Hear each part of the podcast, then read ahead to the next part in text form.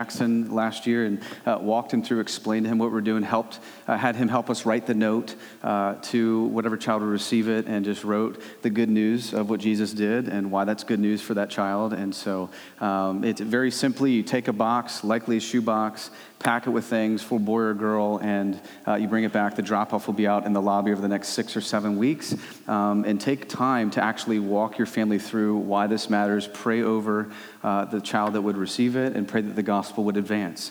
Um, and then we'll get to celebrate uh, at the end on November twentieth what God will do and pray together for that. So uh, just a great opportunity. So uh, keep that in mind as, as we can be consumed around the times of holiday seasons with uh, intaking and gratifying ourselves. We know that, that God calls us to be uh, outward bending citizens of a kingdom that tell people of a better place and a better kingdom that's longer lasting than here. Uh, and so we want to do that rightly. So um, let's let's ask God to speak. We're in Luke sixteen. Let's ask him to uh, be kind to us and giving us eyes and ears to hear. Uh, I say all the time, listen, if, if you're attending this, you're new to Christianity or new to church, you're not just going to stare at your Bible and then somehow just magically leave changed or encouraged. We, we need to ask what's called the Holy Spirit of God, the, the third member of the Trinitarian God that we worship. We need to ask him to give us eyes to see and ears to hear, uh, that we would actually understand and discern the truth that he gives us. So let's let's ask him. God, thank you that you're a God that um, is perfect in all that you do and all that you say. Father, help us to trust that this morning. God, help the text to read us much more than we read it. And Father, would you be kind and gracious in maybe rescuing some, bringing them from death to life this morning, and those that are yours, would you continue to hold them fast in your grip by the power of the person and work of your Son as you fuel us through the person of the Holy Spirit. Father, help us to be good stewards. Help us to be faithful with what you've entrusted to us. Thank you that it's all yours, that you're the treasurer with all the treasure, and we're but managers to steward. In Jesus' name, amen. Amen. Luke chapter sixteen. Uh, if you have your Bible, go to Luke chapter sixteen. If you don't have a Bible, there's Bibles in the back. I always say, please grab one. It's our gift to you. Keep it. Here's what's uh, happening in the Gospel of Luke. What we what we do here at Church of Bergen is we just plow through books of the Bible because we want ourselves to see all that God intended to write in his beautiful word. And so um, we believe that you walk through verse by verse, line by line, to see the full counsel of what God might say in a book of the Bible. So we're in the Gospel according to Luke. Luke was a physician. He was a guy likely writing to this guy, Theophilus, who he says at the beginning of his letter, who's skeptical of the things of Christianity and of God. And so uh, he's writing to say, hey, these life and teachings of Jesus, this guy's not just a historical figure who you can learn some cute like teachings from to boost your self-esteem. This is a guy who was God, who lived, died, rose, and empowers people who are called his church. So looking at the life and teachings of Jesus is not so that you just well up in your brain with knowledge. It's so that your theology, your knowledge of God creates a good biography, an office of living, which creates good doxology, which is which is worship to God because of what you know and how you're living. And so we've been looking at the life of Jesus, and he's brilliant, he's clever, he's he's winsome, he's beautiful, he's everything perfect because he's God in human flesh. And so um, he often will roll out these stories called parables to help us understand a theological concept. And so he's been he's been doing that where we find ourselves this morning. Luke sixteen is um, another parable he's going to roll out. It comes off the prodigal son, which we uh, saw last week, which we uh, saw was directed towards the Pharisees and scribes, the religious leaders. And here he's going to turn his gaze back to those who are his, those who are genuinely interested in growing, following, and loving Jesus. Okay, so uh, if that's you, that's especially for you. And if that's not you, he wants you to listen in just like the Pharisees and scribes are listening in who do not yet understand the saving work of Jesus. So um, as we get into this, we're going to see a theme of Jesus that just continues through Luke where um, he, he doesn't simply just go after your behavior. So, so I don't know what you learned growing up in church, but but the God of the Bible, the God that made everything that you see, the air that you breathe, he's not just simply going after you being good, not being bad. Okay, we see a God in the scriptures who goes after ruthlessly and aggressively your heart because he knows that, that just right behavior outside of a transformed heart doesn't lead to joy and doesn't lead to fullness of life. So if you're in here and you're like, man, I thought the mantra of Christianity was just do good things and do less bad things and hope maybe one day in the gates of heaven I enter in, you're missing it. Our God is after joy. He's after worship. He's after all of you because he knows when you're bound up in the fullness that is him, you'll find the greatest joy and life. So Christians are not prudes. We are aggressively after pleasure, right? We want pleasure more than the world. world. We want the deepest possible pleasure, which is only found and bound up in the person and work of Jesus Christ. That's what we chase. That's what we want. That's what we strive for. That's what we want to see, okay? And that's why we sing songs and read the word and do all that we do to see more of him and get more of him, knowing that it will lead to lasting joy. You with me? Okay, so so here we are in a story about money. Now, you know, right out of the gate, you're going, oh, here we go, right? Service about money. Well, well, Jesus talked a lot about money. He talked about it continually. He talked about it winsomely. He talked about it specifically. It's not because the God of the Bible needs your money. He's infinitely wealthy. He's not going, oh, man, could you throw a few more dollars in the plate for me? You know what he's after? He's after your heart, right? That's why he says, hey, where your treasure is, that's where your heart will be. So you got the two most common probably idols in Bergen County, sex and money. So he's going to address one that's helpful for us that he keeps coming back to, which is wealth. The idea of, of all that you have is by God, for God. Um, and he's going to roll out this parable to give an illustration. It's actually a very bizarre story. Seems very odd, uh, the way that he kind of gives it. But he's really giving us a practical illustration as to how we should view all that we have and live as effects of his people. So uh, he's been pretty much doing this since uh, chapter fifteen. Let's look at verse one. Here's what he says. And he says to the disciples, That, that's important. You got to know who Jesus is talking to. So he turns his, his eyes away from responding to the Pharisees, right? And then the prodigal son who were just mocking him for sitting with tax collectors and sinners. Here he goes talking to the disciples. Okay, those of us who claim to know him, love him, want to follow him. He says, hey, there was a rich man who had a manager, and charges were brought to him that this man was wasting his possessions. And he called him and said to him, what is this I hear about you? Turn in the account of your management, for you can no longer be my manager. So he says to the disciples, right, those who want to love him, follow him. He says to the disciples this parable, but if you go down to verse fourteen, if you skip ahead, you'll see the Pharisees are sitting there eavesdropping, scoffing. Okay, this is common for the self-righteous religious elite that are listening in on Jesus. They're always there peeping in the window. They're the peeping Tom. That's very odd, very makes you feel insecure. You're not quite sure what they're doing or what they want, but they're just antagonistic. They're, they're hypocritical. They have a critical spirit, so they're always looking in. So Jesus talks to them knowing the Pharisees are lovers of money. So it is for For the disciples, but it's definitely for those who are eavesdropping. Right? This is this is always purposeful in what Jesus says, and he's expecting this. And it's a very straightforward story. It's not secret. It's not hidden. It's not allegorical. It's very plain. Right? This beginning part. And here, there's a rich man who's very wealthy. Now you'll see he's very wealthy down the road because he has a lot of debtors that owe him a lot on large scales. So we know this man was wealthy. He owned a lot. He had a lot. And he hires this manager to be in charge of collecting all his debts. And so what the manager's job was is to say, hey, go to these debtors and say, hey, you owe my master this, you owe my master this. Now, now this manager was basically entrusted full authority of the rich man. So, so he managed his assets, he managed his land, he managed his property, he did all of that. And as he does all of this, it's reported that the rich man has a manager that's wasting his possessions. Now, this isn't like embezzlement necessarily. This is like just mismanagement. Okay, this is just a guy not wisely stewarding what he should be stewarding. And the rich man, I love this, acts right away and goes, okay, hey, bro, we've got some serious issues. Like, I've got some people launching some accusations at you saying you're you're not rightly managing my funds, okay? And, and that's not what I've asked you to do. And so uh, here's the deal. You got you got two weeks to close out your office, but I need you to go back and make an account of all the assets that are outstanding. I need you to go do your homework. I need you to go do some work here. I'm not telling you to save your job. I'm telling you to give me an account, right? And in Bergen County language, that's uh, you're fired, but you got two weeks to clean out your desk, right? That's what he's saying to him. So you already know the door's open. You already know you're headed out, but hey, you got to help me reckon some of these things before you leave, right? You can't get off scot-free. In verse three, here's what happens is the manager receives this news. Now, some of you guys, you know what this is like when, when there's been unease and hearing about a job loss or things are happening like that nature. You know the stress you're under. You know the, the thoughts that you have. And here's classic worldly perception. Verse three, he says, manager says to himself, what should I do? My master's taking the management away from me. He's going, I'm losing my job. What am I going to do? How am I going to, you know, find a place to live? He, he took away my security of my future.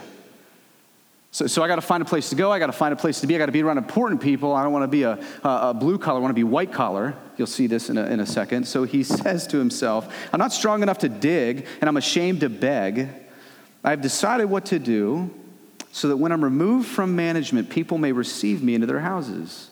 So he summoned the master's debtors one by one. He said to the first one, how much do you owe my master? He said, a hundred measures of oil. He said to him, take your bill and sit down quickly and write fifty. Then he said to another, how much do you owe? And he said, a hundred measures of wheat. And he said to him, quick, take your bill and write eighty. So the manager says to himself, oh boy, Houston, we have a problem, right? Like, what am I going to do to secure my temporal future, right? He doesn't realize, he's not thinking temporal, but but worldly people can only know this side of heaven, right? So he's going, man, what do I do to secure this? Where do I live? What job am I going to get? He's trying to think cleverly. And so as he's doing this, amazing, his boss just ruined his future. He's a proud white-collar man. So, man, I ain't picking up a shovel, right? No, no manual labor. That ain't me, right? I want to be around important people with important things, with important resources. He's proud. He's selfish. So he thinks, I know what I'm going to do. I'm going to contact everybody one by one who owes my master, and I'm going to indebt them to myself by incurring them and giving them discounts on their own debts. So what goes around comes around, right? It's cunning. So he's putting himself in a position of offense with these debtors so that later he can come to them and go, hey, remember the favor I, I did for you? Yeah, yeah, you, well, you got to be an honorable man, right? You want to be dishonorable, so you better give me this job or let me work here, because if you don't, I'm going to tell everybody the, the favor I did for you and you're going to look bad. It's very self-centered, very self-motivating, it's, but it's pretty cunning. It's pretty clever.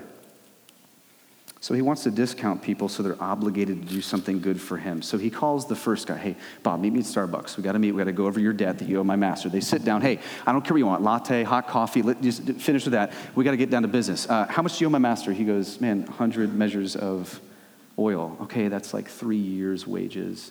Dude, how about I give you a fifty percent discount? Cut it in half. Quick, sign on the dotted line. Deal doesn't last all day, right? Guy signs on the dotted line because what person doesn't want that deal? Then he, then he calls up the next guy, Jim, hey, let's meet at the local diner. Hey, quick, quick, quick, we got to meet. I got to go over your debt. How much do you owe? And he says, one hundred measures of wheat. And he's going, man, well, that's like eight to ten years of labor. That's, that's a lot. I'll give you twenty percent off. Quick, sign on the dotted line. Deal doesn't last all day. Let's go. Sign and pen. Now, discounts aren't uncommon in ancient Near Eastern culture, in case you're wondering. Like when there, when a famine came in the land or an economic, economic downturn, people all worked together to figure these things out. But there's nothing here of that nature that should cause him to do this. Right? There, there's no, there's no external economic, you know, uh, uh, you know, environmental issue that's causing them to all kind of work together. This is the man very simply saying, I'm going to put myself in a strategic, targeted place of position to win favor of people at the expense of my boss, so I can go back to all of them and say, remember what I did for you? You owe me. You owe me big time. Uh, some of you guys know these types of people. Like, they always do something seemingly nice for you, but it's really because they want something. They come back later.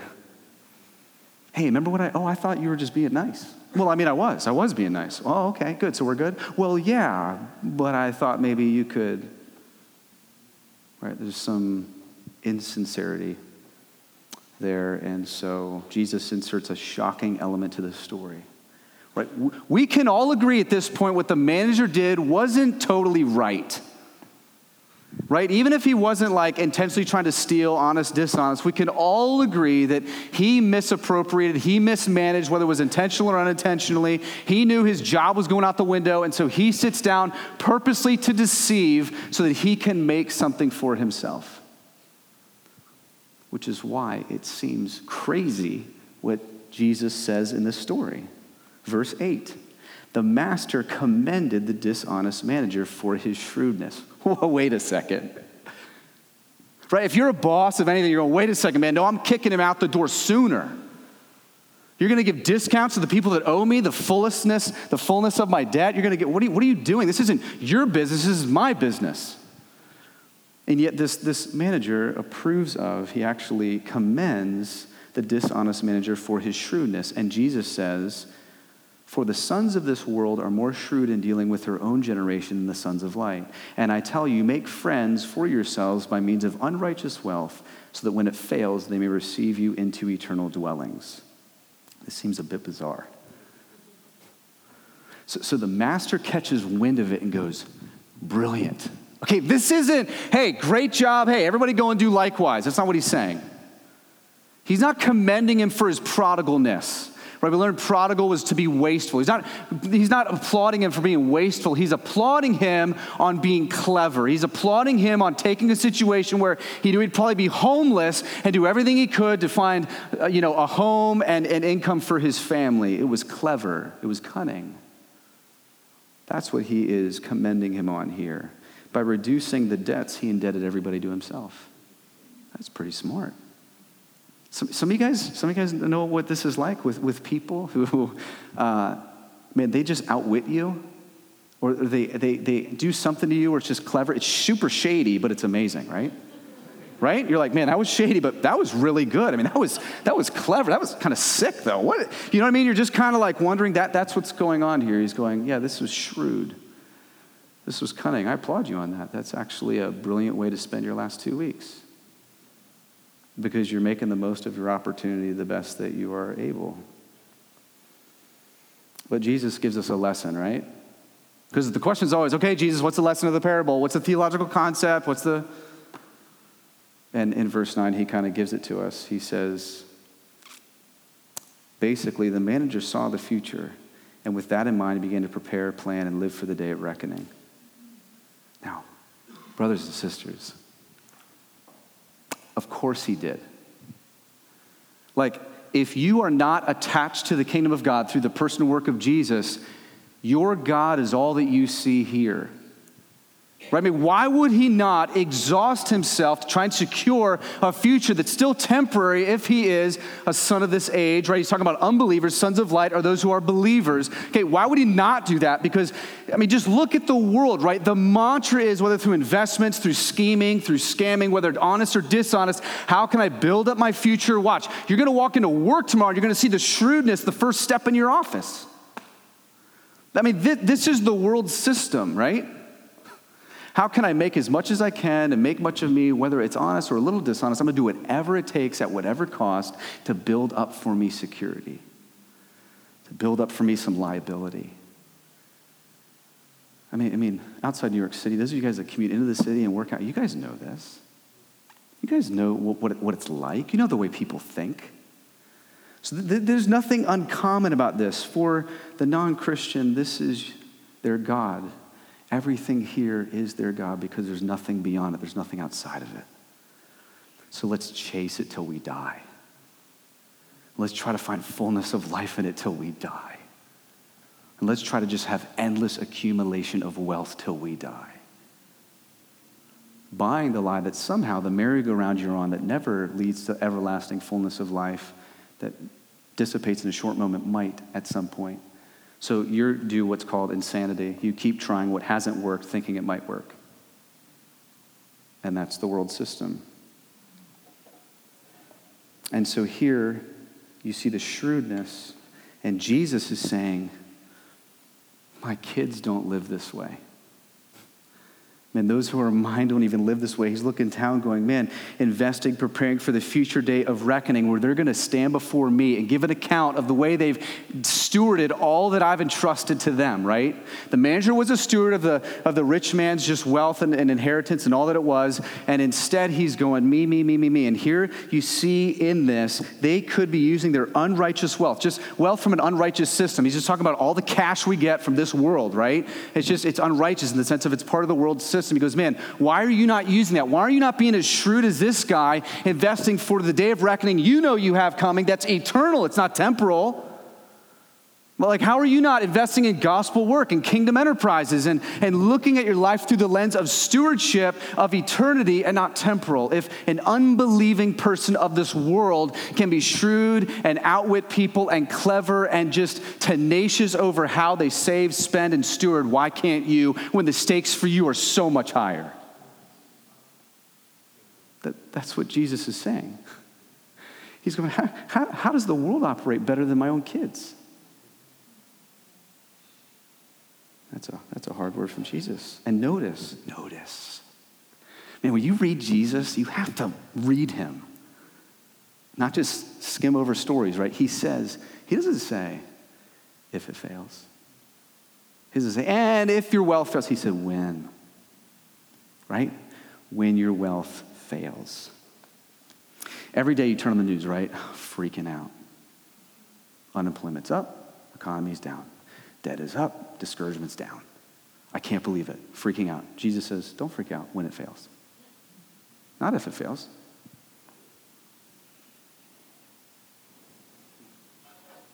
Look at the way uh, Solomon puts it. Interesting. I didn't talk to David about Ecclesiastes at all, so that was awesome that he shared that. But Ecclesiastes chapter two, I just want you to see this. It's Solomon, right? He's the Bill Gates of the Old Testament. He's one of the wealthiest people that ever lived, and he tries everything. He runs the rabbit race. He exhausts himself for the things of here. Here's what he says in Ecclesiastes chapter two. I'm just going to read through the chapter. I said in my heart, come now, I will test you with pleasure. Enjoy yourself. But behold, this is also vanity. I said of laughter, is it mad? And of pleasure, what use is it? I searched my heart how to cheer my body with wine, my heart still guiding me with wisdom, and how to lay hold on folly, till I might see what was good for the children of man to do under heaven during the few days of their life. I made great works. I built houses, planted vineyards for myself. I made myself gardens and parks and planted in them all kinds of fruit trees. I made myself pools, right? We got pools, right? Bergen County, right? From which the water and the forest of growing trees. I bought male and female slaves and had, had such as Bergen County maids. I had servants, right, who came in. I had landscapers. They were born in my house. I had great possessions in my house. I had great possessions of herds and flocks, animals. Now, you guys have dogs. Some of you guys, it's like a herd, right? You've got tons of dogs and cats. You need to get rid of them. And here he says, I gathered for myself, right, silver and gold and the treasure of kings and provinces. I've got singers, both men and women, and many concubines, the delight of the children of man. So I became great and surpassed all who were before me. All my wisdom remained with me, and whatever my eyes desired, I did not keep from them. I mean, are, are you not resonating with this, especially when you're in the fight of the Christian life? Whatever my eyes see, whatever pleasures lay before me, man, I can't stop looking at them.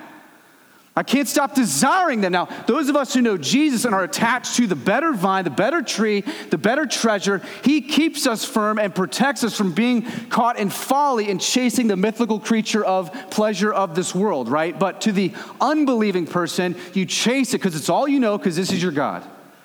And here he says, I kept my heart from no pleasure. Some of you, that's true. Your heart's kept from no pleasure, and you don't care about the destruction of your marriage, your family, yourself, your soul. Pleasure's the mantra. Whatever makes me feel, whatever alleviates pain. For my heart found pleasure in all my toil. That's true. You find pleasure in it for a moment. Then you're left worse than before. And this was my reward for all my toil. Then I considered all that my hands had done and the toil I had expended in doing it. And behold, all was vanity and a striving after the wind, and there was nothing to be gained under the sun. Solomon basically says in this text, I drank pleasure until there wasn't anything else to drink, and it brought me no joy. Man, I bought houses until there were no houses more to buy, and it left me empty. I tried every type of woman. I went around and I had all these concubines until there weren't any women left for me to try, and it left me empty. He says, I basically maxed out on pursuing pleasure, and it left me empty, lonely, discouraged, and dry. Like I, I chased it. I spent, now, he he can say this, man. He, he's got it all. He chased everything the world would lay before you, culture would lay before you as successful, achievement, fame, prestige. Here's what gives you identity. Here's what gives you security. Here's what gives you comfort. Man, just chase it. And he says, I did chase it. You know what I found at the end of the day after I chased it and kept chasing it and kept chasing it, and I maxed out on all of those things so that I didn't have anything else? I hit the ceiling. See, for the unbelieving person, there's a ceiling that you can't get past. So your pleasure is limited, your joy is limited. For the Christian, the ceiling opens up. And we pass through a ceiling into greater glories and greater security and greater identity and greater pleasure, bound up in the God who made you and wired you and fashioned you to be a person who worships. So when you worship what you're supposed to worship, all of a sudden you as a human being is operating rightly and not wrongly. So there's a switch that gets flipped to where joy, pleasure, desires get changed, altered. That's called conversion. That's called you trusting in Jesus to take your sin and become your sin for you so he becomes your righteousness for you, him killing wrath, killing debt, all that you owed, and putting it on himself so you could be made new to walk in newness of life. So now you see the world through a totally different vein. And you go, wow, I thought that what brought me fullness of life, even though you knew that it would not bring you fullness of life. And so what he's saying is what Jesus is saying. Endless personal accumulation is meaningless in whatever regard. You can insert whatever thing you want in there. Where you're going to live, cars you're going to drive, neighborhood, income. Endless accumulation will leave you bone dry. Some of you have tasted that already. I've met with you. We've sat down. We've cried. We've prayed.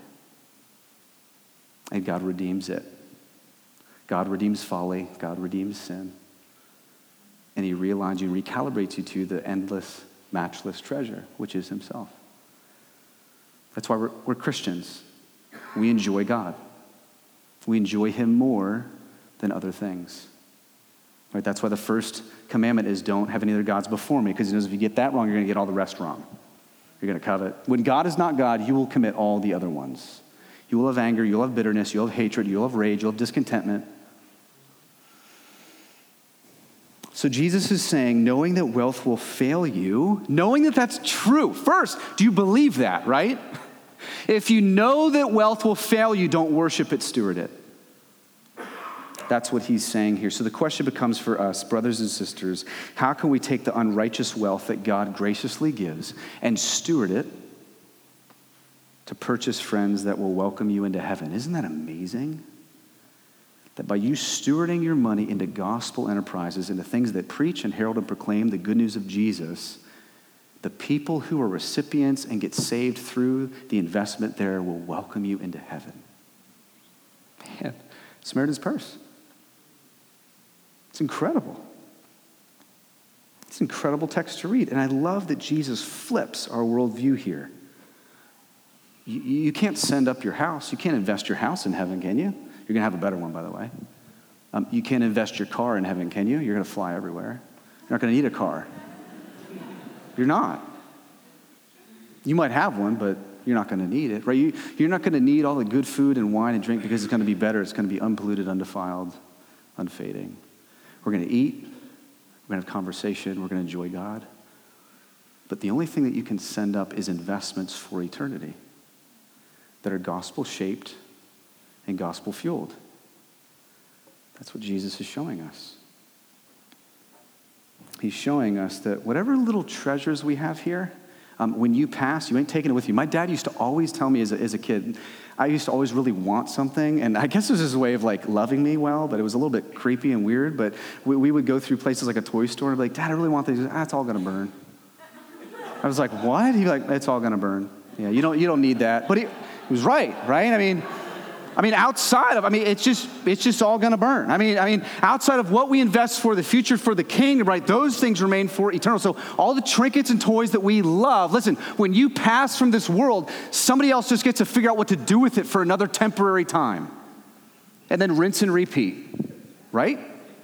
When you pass away, your I don't know, you give it to somebody else, you give it to somebody else, then it gets passed down until the car eventually burns out, dilapidates, whatever, until the house crumbles, until there's something wrong with it. I mean, everything's on a short-lived fuse outside of investing for kingdom-minded things.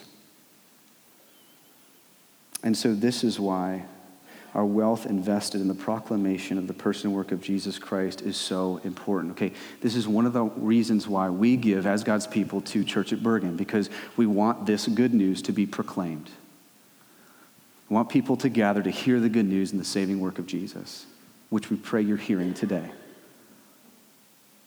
Um, this is why, as a church, we love to give to things that proclaim this good news, use the local church as the vehicle that God has chosen to advance the nation. So Acts twenty-nine, the network we're in, which plants churches in unreached regions and other places, we give to that. That's why we give to International Care Ministries in the Philippines, who help the poorest of the poor to find and be connected to the local church, right, through kindergartens that teach them the message of Jesus. That's why we also give to Restoration Church in Philadelphia, because we believe that they are preaching and heralding the gospel in a very dark, deep, difficult area. That's why we give to Pastor Wilson in Haiti, because he is all about planting churches, training pastors to be people that teach and preach the good news of Jesus.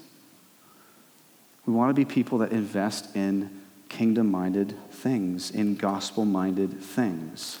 Now, the next aspect might sting a little bit, because Jesus knows that some of us are saying at this point, well, I mean, I don't really give because I don't really have that much. Now, this is usually the young married or the college student. Well, well, seriously, right? Stop. I mean, not to make men a joke, but, but you're like, well, I mean, when I get out of college, then I'll start stewarding. Then I'll start investing. You know, once once our family, our family kind of gets rooted and settled, and uh, I don't know, maybe like we stop having kids, or then somehow magically my income's going to grow, and then then I'm going to start giving and stewarding what God has given us. Um, I'm, I'm sure many, I don't know, but I'm sure many, if you're honest, you don't give it all. You don't steward at all. It's probably not even a thought. Or if it is a thought, it never gets any traction at all. And and here's the thing. Uh, some of you guys are going, well, you don't know me. You're right, I don't. But thank God Jesus does. Look at what he says in verse ten. One who is faithful in a very little is also faithful in much. And the one who is dishonest in a very little is also dishonest in much. If then you have not been faithful in the unrighteous wealth, who will entrust to you the true riches? And if you have not been faithful in that which is another's, who will give you that which is your own? I cannot say this enough. It has nothing to do with how much you have. It has to do with who you are. It has to do with faithfulness. It has to do with your heart. Jesus says, where your treasure is, there your heart will be. Your treasure is either in heaven, it's either heaven-minded or it's here and now-minded. And so here, Jesus shows faithful people, they're faithful people whether they have little or they have much. Uh, unfaithful people, they're unfaithful whether they have a little bit or much. So so if you think magically, if you're buying the lie that, man, if I can just toil and strive in like ten years from now, then I'll start being faithful and stewarding joyfully and generously, you're, you're just you're just lying to yourself. You're not going to get to enjoy the gifts of God and being people that steward all that is his. And so here he shows us, if you're faithful in little, you'll be faithful in much. If you're not faithful what you have now, you won't be faithful if you're given more. Some of you guys, I, I hear this literally, uh, the lottery's going to change it. No, the lottery's going to ruin you. The lottery can't change your heart. God changes your heart. So the heart stays the same, but circumstances change. But if your heart's not fixed, if you don't deal with the disease, you only deal with symptoms, nothing will ever happen in your life. That's why we love that the good news of Jesus deals with disease and not symptoms. And so, here Jesus is showing us that where your treasure is, there your heart will be also.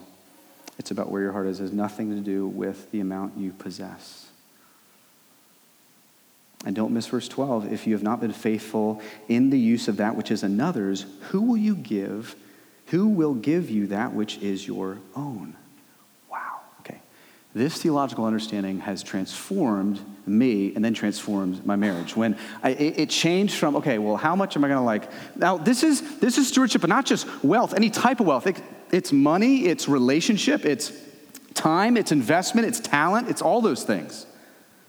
So, so so here we see, okay, um, it's not that I go, well, here, God, you keep this. I'll hang on to this. No, it's God saying the wealth is not yours to begin with. That's what he just said. Hold on a second. You don't own it. Your house, yeah, you might have worked hard. You might, to, might have tried to earn it, but ultimately it's God's. It's not yours. Right, he says that, I mean, I mean, this is, now the Christian gets this. The Christian goes, okay, I'm thinking back to Haggai where God speaks to the prophet and he says, hey, the gold is mine, the silver is mine. It's all God's, right? Psalm one oh four, the earth is filled with God's possessions. It's all his. So what does this mean? He's ultimately the owner. We're ultimately the steward. How does that change how you view and see all that you have and all that you are? It's not yours. You're just a steward like the manager and the rich man. amazing that he lets broken, ridiculous people steward what is his, right? Amazing that he lets us participate in the privilege of that. That he gives us deep joy in taking what is already his and saying, here, I've entrusted this to you, steward it for me. So here's why. The sons of this age, unbelievers, they just chase everything here because they think it's God. Here's why. Because you don't realize that all that you have is not yours. And this is why the Christian, a light gets switched, and they're freed from the enslavement of wealth when they realize all that I have is not mine anyways, so I'm free to steward, free to give, free to love, free to use for the kingdom of God. Knowing that God says in Psalm fifty, man, I got thousands of cattle on any hill. I can dispose any, any one of them anytime I want. I'm not lacking. He's not lacking in wealth.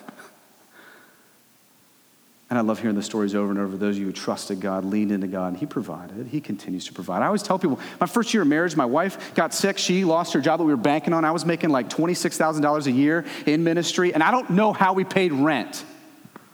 And I don't know how, how we made it, but I will tell you that, praise God in his grace, my parents had taught me, you steward what is God's first, and then later you hang on to stuff. So no matter how deep and difficult the circumstances were, it was, hey, let's give, let's give, let's give.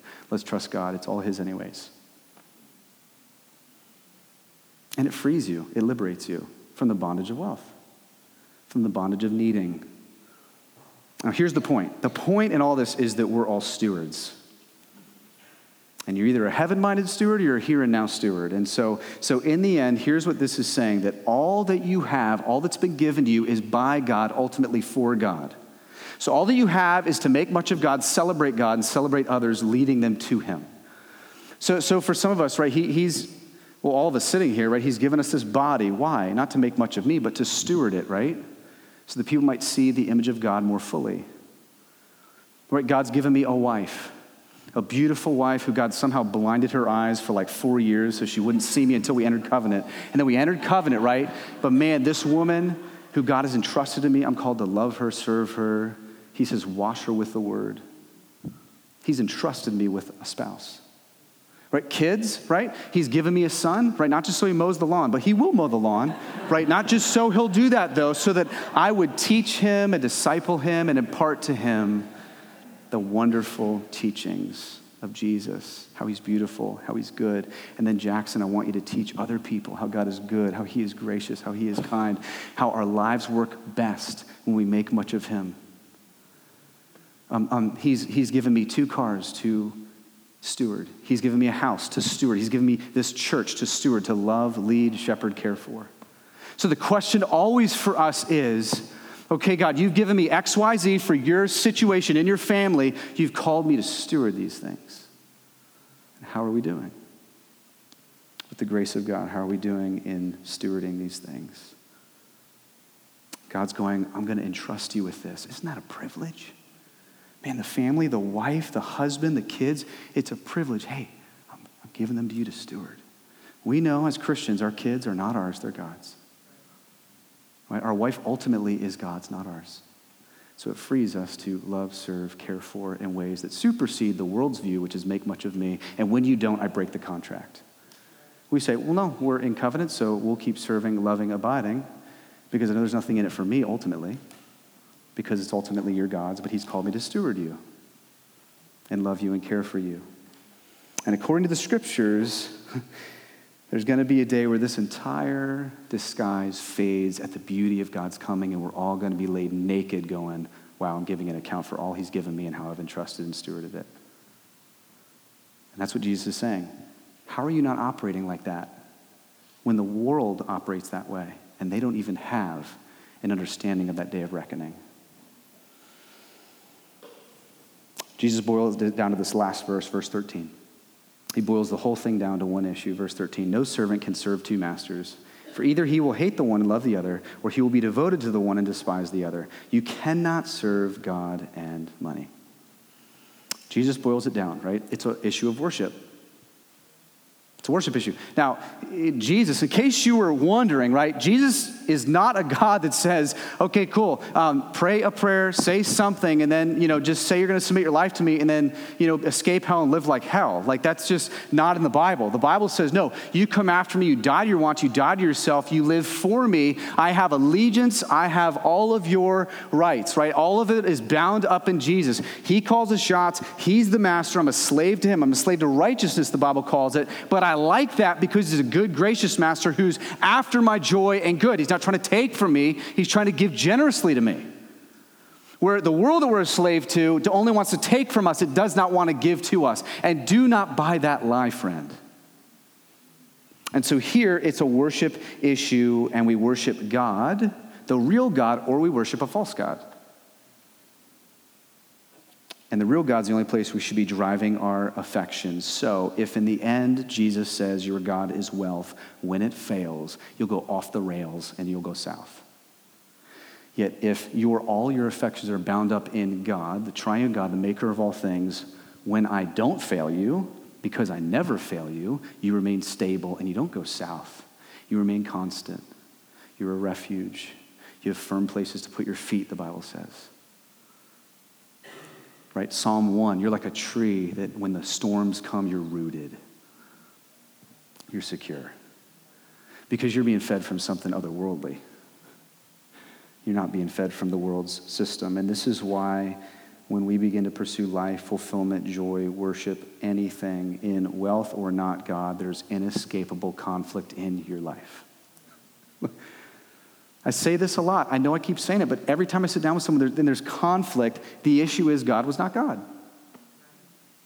So your spouse became ultimate, your kids became ultimate, your wealth became ultimate, your job became ultimate. So you chased in those things, searching and looking for fulfillment, joy, purpose, meaning, forgetting that when it fails you, which it did, you go south, you're off the rails. Instead of putting your hope, affections in God who does not fail you, he's ultimately secure, particularly in the life to come, right? He frees you from the enslavement to the financial slavery that exists in the worlds of chasing the mythical creature of wealth and fulfillment and achievement and fame and all of those things. He liberates you to enjoy all that he gives and says, just be a steward of what I've entrusted to you.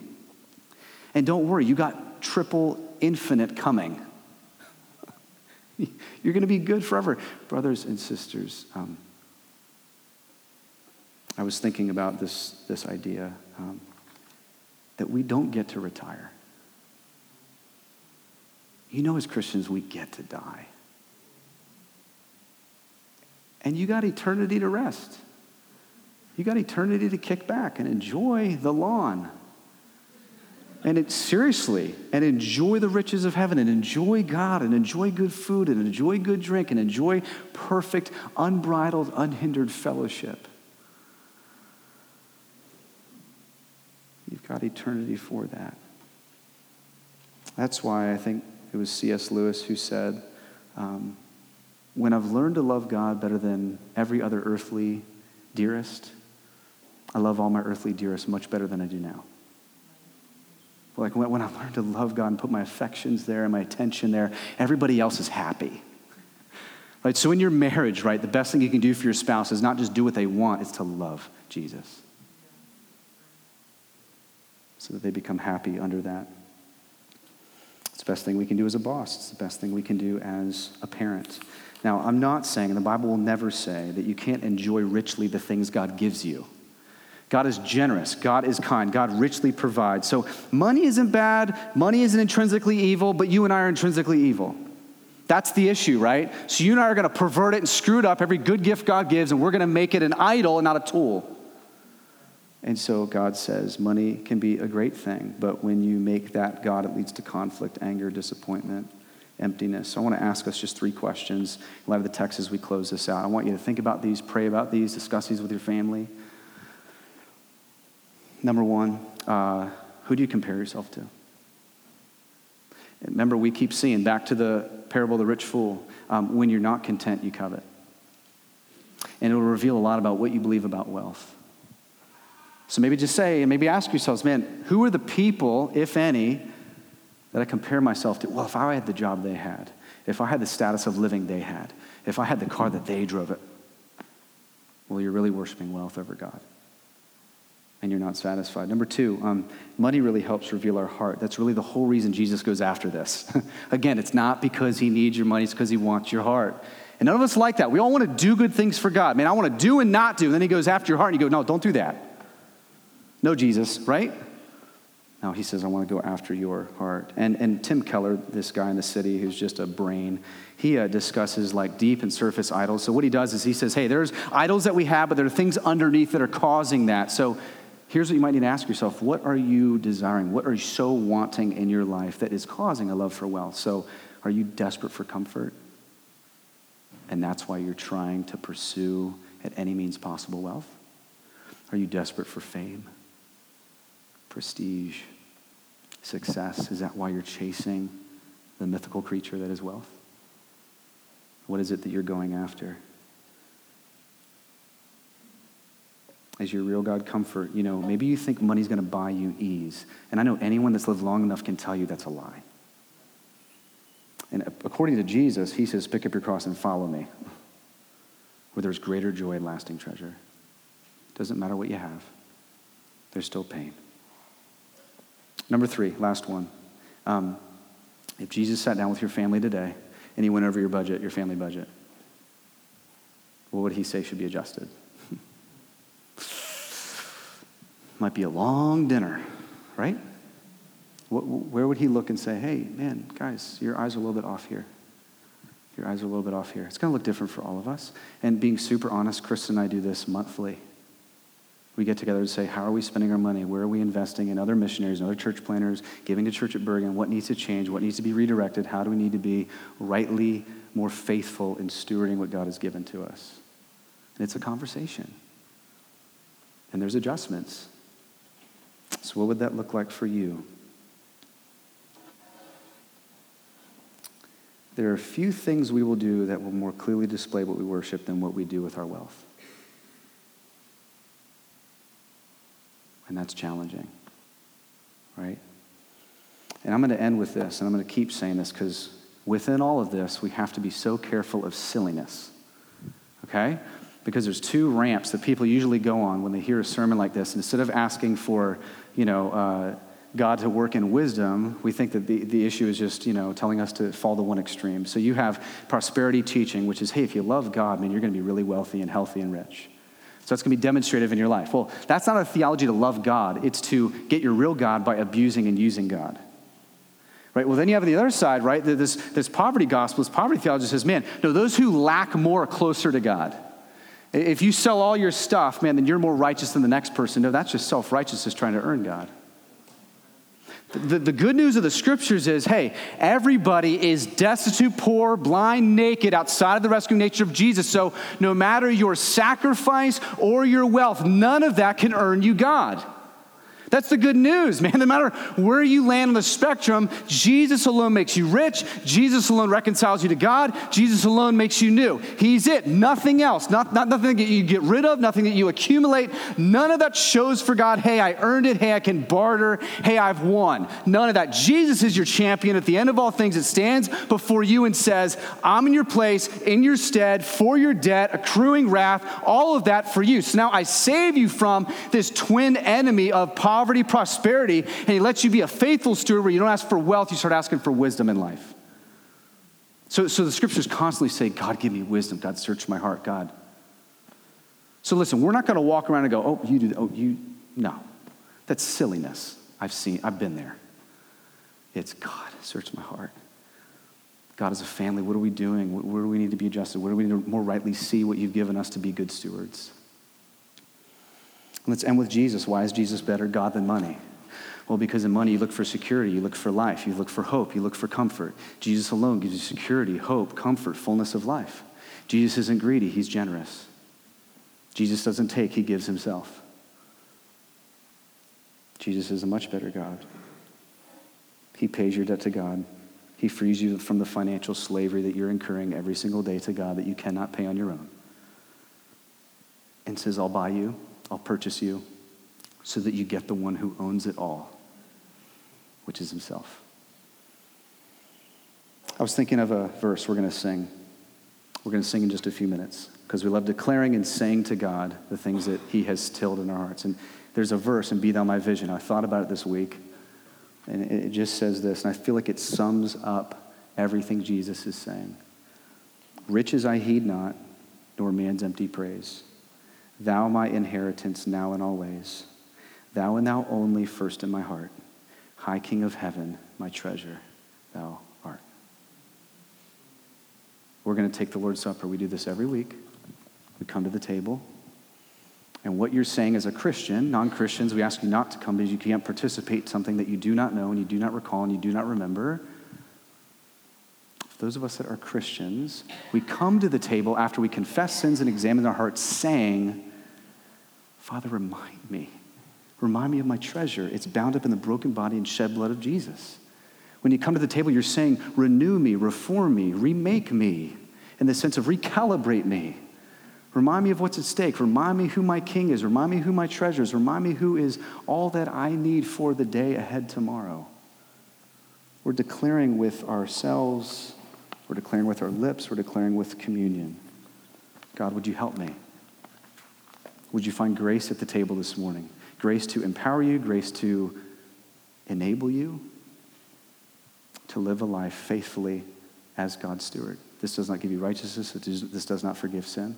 Jesus alone does that, but he's given us a visible gospel in the Lord's Supper where there is means of grace that we receive from him that gives us what we need for tomorrow. Let's ask for help. God, you are a good, gracious God. We need you. We need help. We need realignment, recalibration. We need to see the world through the lens that you see the world. God, show us our riches. Show us our adoption. Show us how we've been made new. Free us from the enslavement of wealth and help us to be faithful stewards. God, help us to have honest conversations that need to be had, to confess where we need to confess, to repent where we need to con- repent. And God, thank you that we do not have to any longer chase status and identity and security and comfort and need because you've bound it all up in the purchasing work of Jesus. Help us to be satisfied there and to stay there and to keep drinking from there. In Jesus' name, amen.